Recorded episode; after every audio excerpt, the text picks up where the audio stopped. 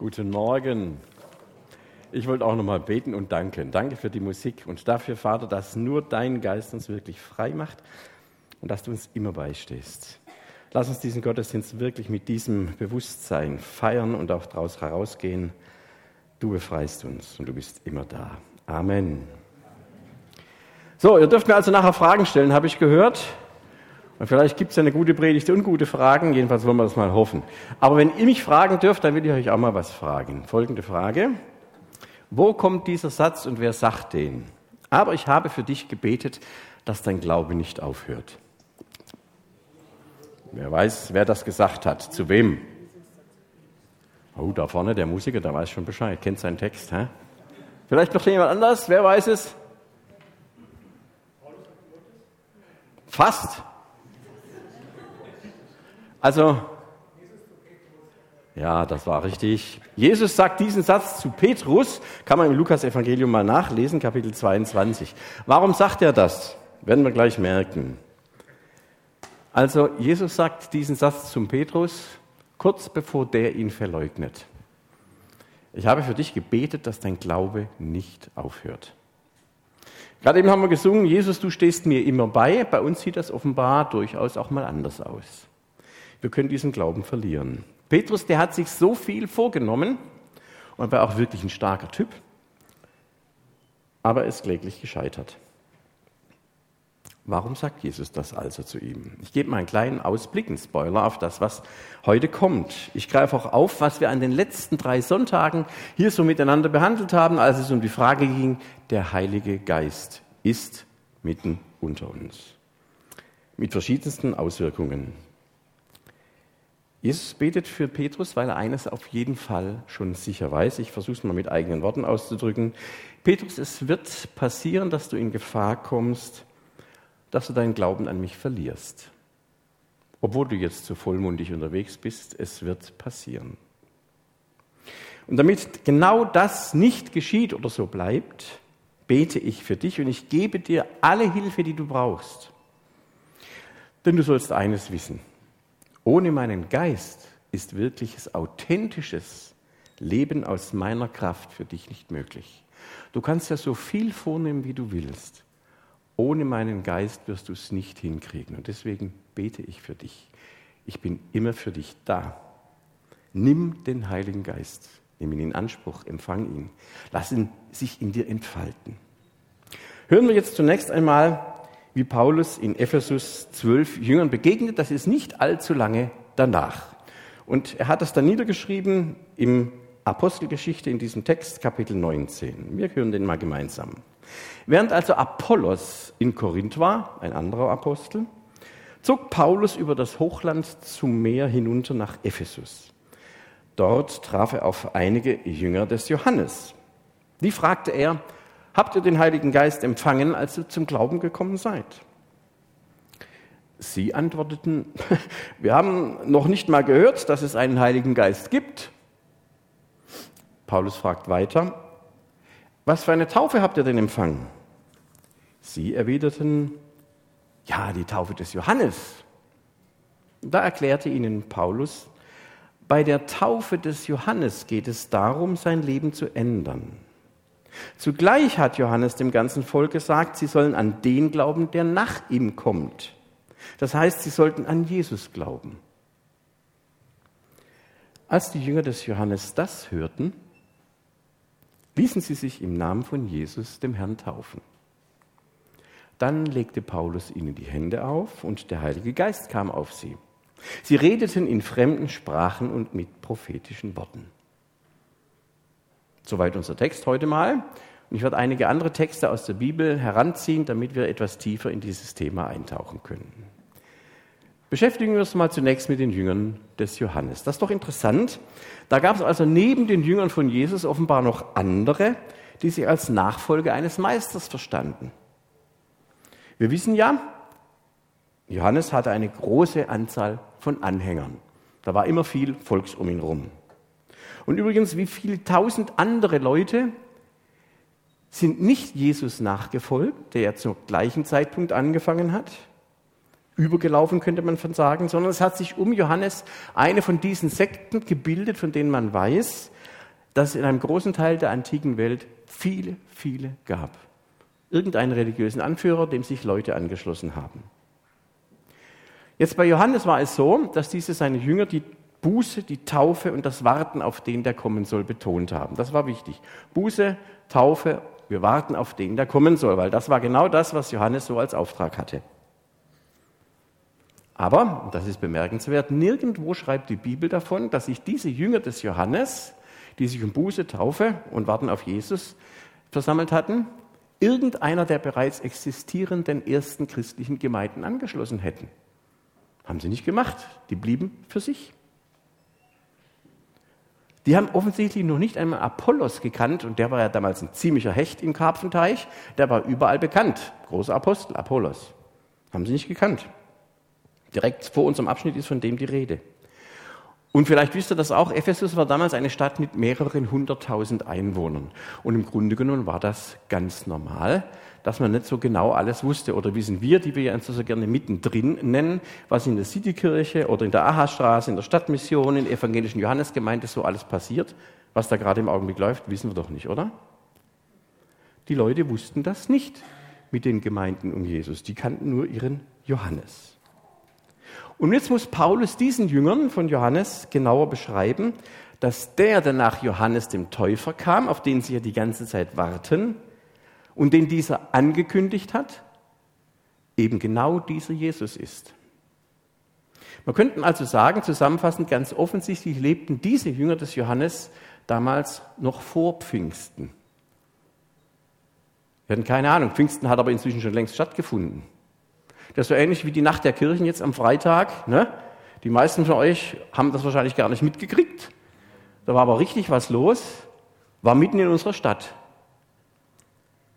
Pfingsten, tausende von Leuten waren zusammen, aber es gab genug drumherum, die wussten davon nichts. Deswegen fragt Paulus jetzt diese interessante Frage. Habt ihr den Heiligen Geist empfangen, als ihr zum Glauben gekommen seid? Das ist ja schon mal ein bisschen sehr direkt, ne? wenn man jemand so direkt fragt, der in so einer religiösen Gruppierung ist, habt ihr den Heiligen Geist überhaupt? Ne? Wärst du begeistert, ne? wenn ich dich fragen würde, sag mal, Peter, du sitzt hier so rum, ne? Wie denn da bei dir mit dem Heiligen Geist? Ah, dann muss der Peter einknicken und sagen, sei getrost. So. Aber das ist genau die richtige Frage, die der Paulus da stellt. Weil er lehrt ganz im Sinne von Jesus. Er sagt, das finden wir im Römerbrief, wer diesen Geist nicht hat, den Christus gibt, der gehört auch nicht zu ihm. Die Frage also an Menschen, die sagen, wir folgen diesem Johannes und wir warten auf den, der da kommen soll, auf Christus, ist ganz entscheidend, habt ihr den Heiligen Geist? Und auch sonst verbindet Paulus den Empfang des Geistes Gottes mit dem Glauben. Eine weitere Stelle zum Beispiel aus dem Römerbrief. Da heißt es, weil wir also aufgrund des Glaubens gerecht sind, haben wir Frieden, der auch bei Gott gilt. Und das verdanken wir unserem Herrn Jesus Christus. Gott hat seine Liebe in unsere Herzen hineingegossen und das ist durch den Heiligen Geist geschehen, den Gott uns geschenkt hat. Aufgrund des Glaubens haben wir den Heiligen Geist in unsere Herzen hineingegossen. Und er schreibt mehrfach von den Früchten und von den Gaben, die durch diesen Heiligen Geist dann auch im Leben von Menschen, die Christen geworden sind, entstehen. Da haben wir ja mal eine ganze Reihe drüber gehabt. Ich will nur hier das zitieren. Ich möchte nur eines von euch wissen, sagt der Paulus. Warum habt ihr denn den Heiligen Geist empfangen? Weil ihr das Gesetz, also die Torah, die zehn Gebote und so weiter befolgt habt oder weil ihr die Botschaft des Glaubens gehört habt? Entweder oder. Durch Jesus Christus sollten die Völker Anteil an dem Segen bekommen, den Gott Abraham zugesagt hatte. Und so wurde es möglich, dass wir aufgrund des Glaubens den Heiligen Geist empfangen. Also auch hier wieder nicht das, was ihr macht oder wer ihr seid, ist dafür verantwortlich, dass sie den Heiligen Geist bekommen, sondern dass ihr glaubt, dass Jesus der Retter ist. Und eine allerletzte Stelle an dieser Seite hier. Weil ihr zu ihm gehört, heißt es im Epheserbrief, hat Gott euch sein Siegel aufgedrückt. Dieses Siegel ist der Heilige Geist, den er versprochen hat. Denn ihr habt die Verkündigung der Wahrheit gehört, die gute Nachricht von eurer Errettung und ihr habt diese Botschaft im Glauben angenommen. Das ist die Voraussetzung. Darum geht es. Und deswegen habt ihr wenn das geschehen ist, den Heiligen Geist. Jetzt könnten wir uns natürlich fragen, ob er bei diesen Jüngern des Johannes, die an diesen Johannes gläubig waren, keinen Glauben vorgefunden hat. Also diese ganzen Früchte und Gaben aus dem Galaterbrief, die er da mal beschrieben hat. Hat er denn vielleicht Menschen getroffen, die weder Nächstenliebe hatten, noch diese Freude, diesen Frieden und diese Geduld ausgestrahlt haben, der durch die Kraft, durch die Gegenwart des Geistes Gottes im Menschen ist, die zu Jesus gekommen sind. Ein ganz bekannter Philosoph hat mal gesagt, die Christen müssten erlöster aussehen, wenn er ihnen glauben wollte. Was strahlen Christen in dieser Welt aus? Ich habe es mal an anderer Stelle gesagt, sind wir immer gegen alles oder sind wir auch mal für etwas? Sind wir eine positive Kraft in unserer Gesellschaft, die sich nicht nur abgrenzt und sagt, das geht nicht, das geht nicht und das ist auch falsch, sondern sagen, so könnte man es anders machen, so könnte man das machen und ich investiere mich, weil die Kraft des Heiligen Geistes mein Leben positiv prägt und ich dem Schöpfer des Lebens nachfolge, der will, dass alle Menschen zur Erkenntnis der Wahrheit kommen und es ihnen gut geht. Denn wenn es den Menschen gut geht, geht es auch den Tieren gut, geht es der Schöpfung gut, die von Gott kommt.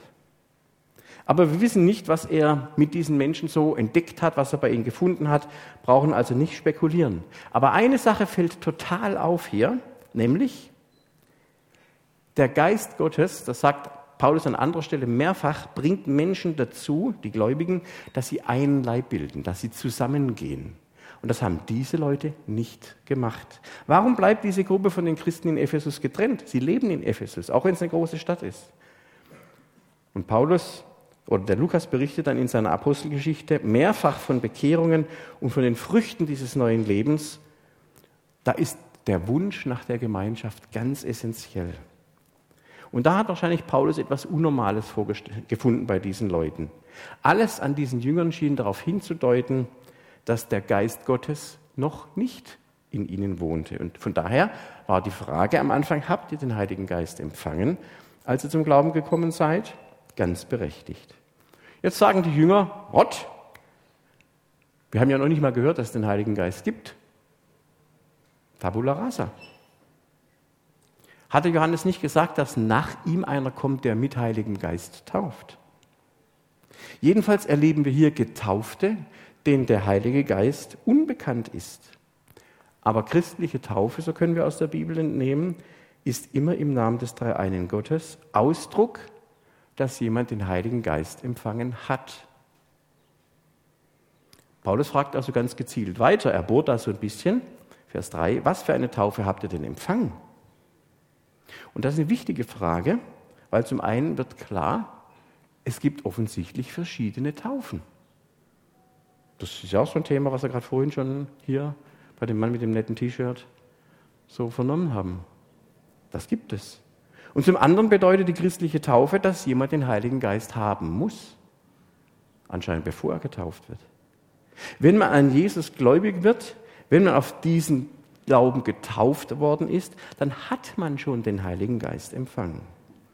Und deswegen kommen wir mal vom Täufer Johannes direkt zu Jesus.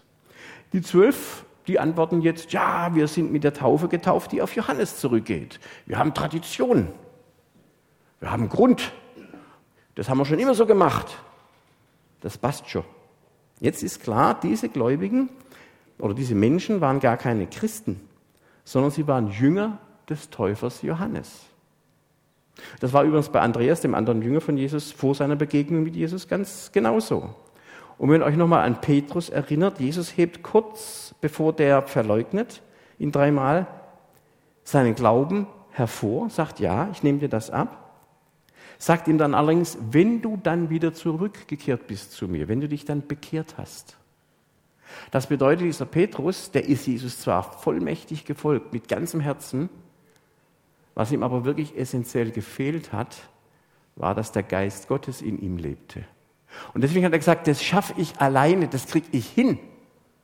Ich bin doch Petrus. Und wenn er es gewusst hätte vorher, hätte er sagen können, und ich bin mal der, der die Kirche gründet. Schaut alle auf mich, ich schaffe das. Und wie oft habe ich schon gesagt, ich schaffe das? Wie oft habt ihr das schon gesagt? Und ihr merkt, wenn der Geist Gottes uns nicht gelingen schenkt, Durchhaltevermögen, wieder das neue Denken, diese neue Hoffnung, ich fange nochmal an. Mir ist vergeben. Ganz tief im Herzen drin weiß ich das nur durch den Heiligen Geist. Wir klagen uns so oft selbst an, können uns Dinge nicht verzeihen, die teilweise in unserer Jugend passiert sind. Und wir sind schon über 50. Ich bin ja sogar schon über 60. Und trotzdem gibt es Dinge, wo ich sagen kann, hätte ich das damals nur anders gemacht. Wie gut ist es, dass man da sagen kann, Christus hat dir vergeben.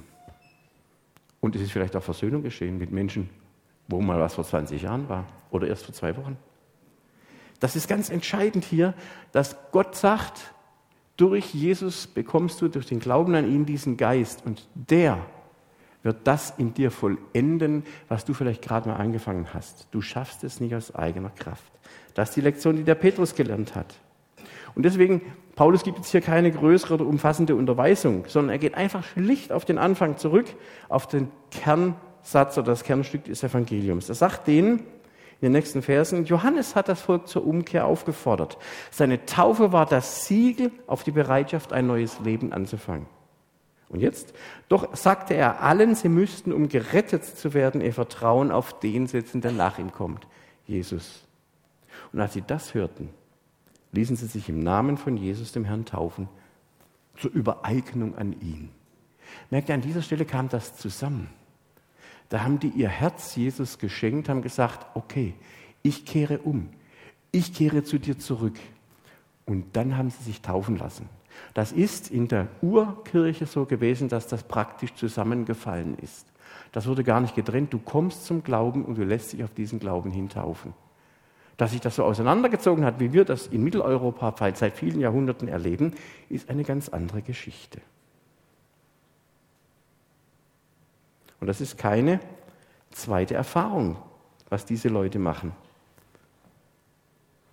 Die Tatsache, dass Paulus sie von neuem getauft hat, genügt, um zu sehen, dass er sie zum Zeitpunkt ihrer früheren Taufe noch gar nicht für wahre Gläubige gehalten hat.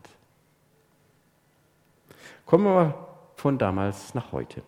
Ein letzter Gedanke. Abschließend folgende Überlegung. Wir haben das vorhin besungen. Nur, was habe ich geschrieben? Nur Dein Geist macht mich wirklich frei. Du bist der Schöpfer und stehst mir immer bei. Das bedeutet, der Geist Gottes stellt uns in einen unglaublich genialen, großen Zusammenhang. Was wir jetzt mit Fridays for Future und so weiter haben, hätten wir Christen über alle Jahrhunderte schon längst sagen müssen. Bewahrung der Schöpfung, weil sie Gott gehört. Umgang mit Ressourcen, mit unseren Kräften, mit der Würde anderer Menschen. Wie oft hat Religion als missionarische Aktion Menschen überfremdet? Hat sie zu dem gemacht, was wir wollten?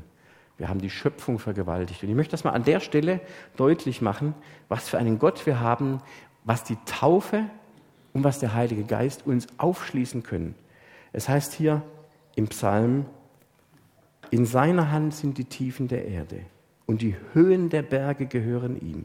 Ihm gehört das Meer, er selbst hat es gemacht und das Land, seine Hände haben es geformt. Kommt, wir wollen uns niederwerfen und beten. Lasst uns vor dem Herrn niederknien vor unserem Schöpfer. Denn er ist unser Gott und wir sind sein Volk, die Schafe, die er auf sein Weideland führt. Und wir sind es heute noch. Hört doch auf seine Stimme. Hört doch darauf, was der Geist Gottes euch heute noch sagen will, von diesem Urheber aller Dinge.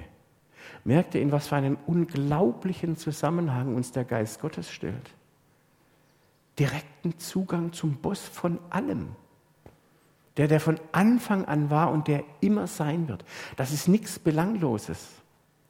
Das ist ein unglaubliches Angebot, was Gott uns macht und sagt, nehmt Heiligen Geist. Im Epheserbrief können wir lesen, dass wir als Erben eingesetzt worden sind und zu Jesus Christus gehören. Wir sollen zum Lob seiner Herrlichkeit dienen. Das sind wir dann allerdings nur, wenn wir unsere ganze Hoffnung auf Christus setzen. Das bedeutet, dieses Wort, das uns Rettung bringt, dass wir das auch wirklich täglich im Glauben annehmen. Und dadurch gibt Gott uns den Heiligen Geist, den er seinem Volk versprochen hat, und drückt uns damit sein Zeichen auf. Mein Eindruck ist, dass viele Nachfolger von Jesus in der Regel eine Bereitschaft zeigen, ein neues Leben anzufangen. Allerdings nur Bereitschaft. Und aus diesen Texten kommt für mich hervor, dass Bereitschaft zu wenig ist. Dieser Psalm 95, den wir gerade gehört haben, der denkt ähnlich darüber. Er sagt, wenn ihr dem äußeren euch von Gott geschenkten Rahmen durch euren Gehorsam doch eine inhaltliche Füllung geben würdet, es gibt keinen anderen Weg, zu meiner Ruhe zu kommen.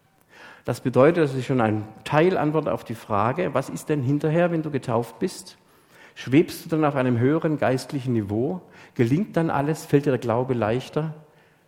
Ich glaube, die Taufe kann dich immer wieder daran erinnern, dass du wirklich zu diesem großen Gott gehörst.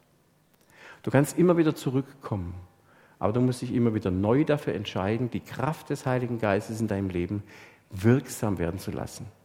Egal was du tust, dich fragst, Andreas hat es in einer der letzten Predigten gesagt, ich formuliere es mal anders, ihr kennt den berühmten Satz, was würde Jesus tun? Über vieles, was heute geschieht, sagt die Bibel nichts direkt. Über elektrischen Strom zum Beispiel, Nutzung von Smartphones oder sonstigen Sachen. Was würde Jesus tun, wenn er heute ein Smartphone hätte? Da kann man Antworten in der Bibel finden. Der Heilige Geist wird uns dahin führen. Eine Bereitschaft reicht nicht aus. Ich bin auch bereit, auf den Kilimanjaro zu wandern. Ihr müsst mir nur ein bisschen Kohle geben und ich muss das dann auch machen. Aber wenn ihr mir die Kohle gibt, kann ich mir vielleicht auch was dafür kaufen, was ich schon immer haben wollte. Ich gehe nicht auf den Kilimanjaro. Also Bereitschaft reicht nicht aus. Jesus, ich will dir folgen. Das ist ein klasse Satz. Und wie gut, dass wir den sagen. Taufe bedeutet auch, ich will dir folgen. Aber wenn du dich taufen lässt, dann heißt das, dass diesem Gedanken, diesem Wunsch, dieser Bereitschaft, dein Leben Jesus zu öffnen und ihm zu folgen, das ist ja auch ein Teil des Bekenntnisses von Taufe, weil du den Heiligen Geist hast und du das dokumentierst, heißt das okay. Und jetzt egal was kommt, egal wie schwierig, wie kompliziert das sein mag, ich werde das umsetzen. Aber nicht aus eigener Kraft, sondern weil ich ja getauft bin auf den dreieinen Gott, auf den Vater, den Sohn und den Geist. Der ist in mir. Darum geht es. Die Taufe ist also das eindeutige Bekenntnis, dass wir uns ganz und gar Jesus übereignen. Wir werden gleich ein cooles Lied singen.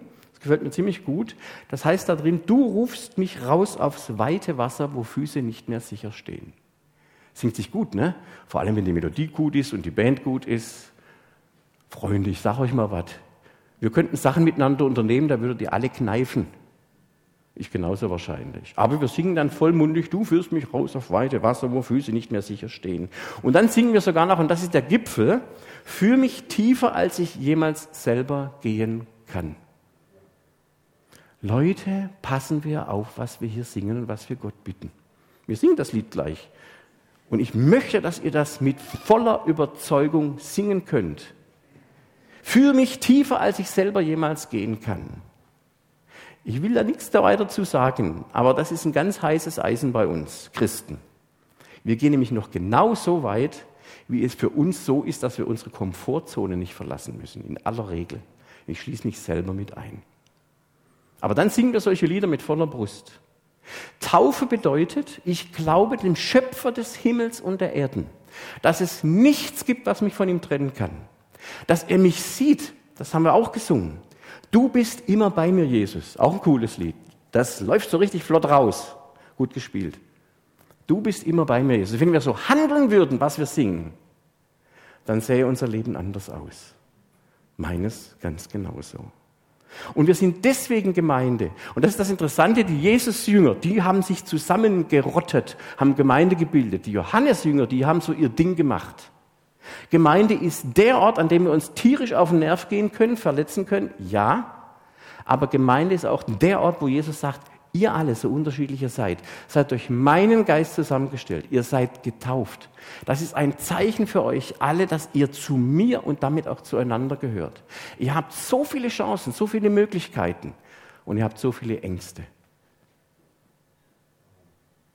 Warum haben wir so viele Schwierigkeiten, wirklich offen und transparent miteinander umzugehen, uns anzuvertrauen, uns zu begleiten, Schwächen zugeben zu können, gemeinsam zu feiern und zu loben? All das findet statt, all das findet statt. Aber es könnte mehr werden und es darf mehr werden.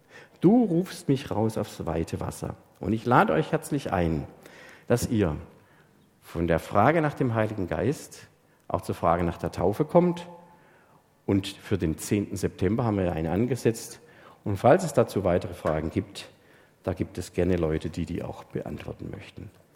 Ich wünsche mir ein fröhliches Tauffest und ein weiter gutes Gemeindeleben. Gottes Segen dazu. Amen.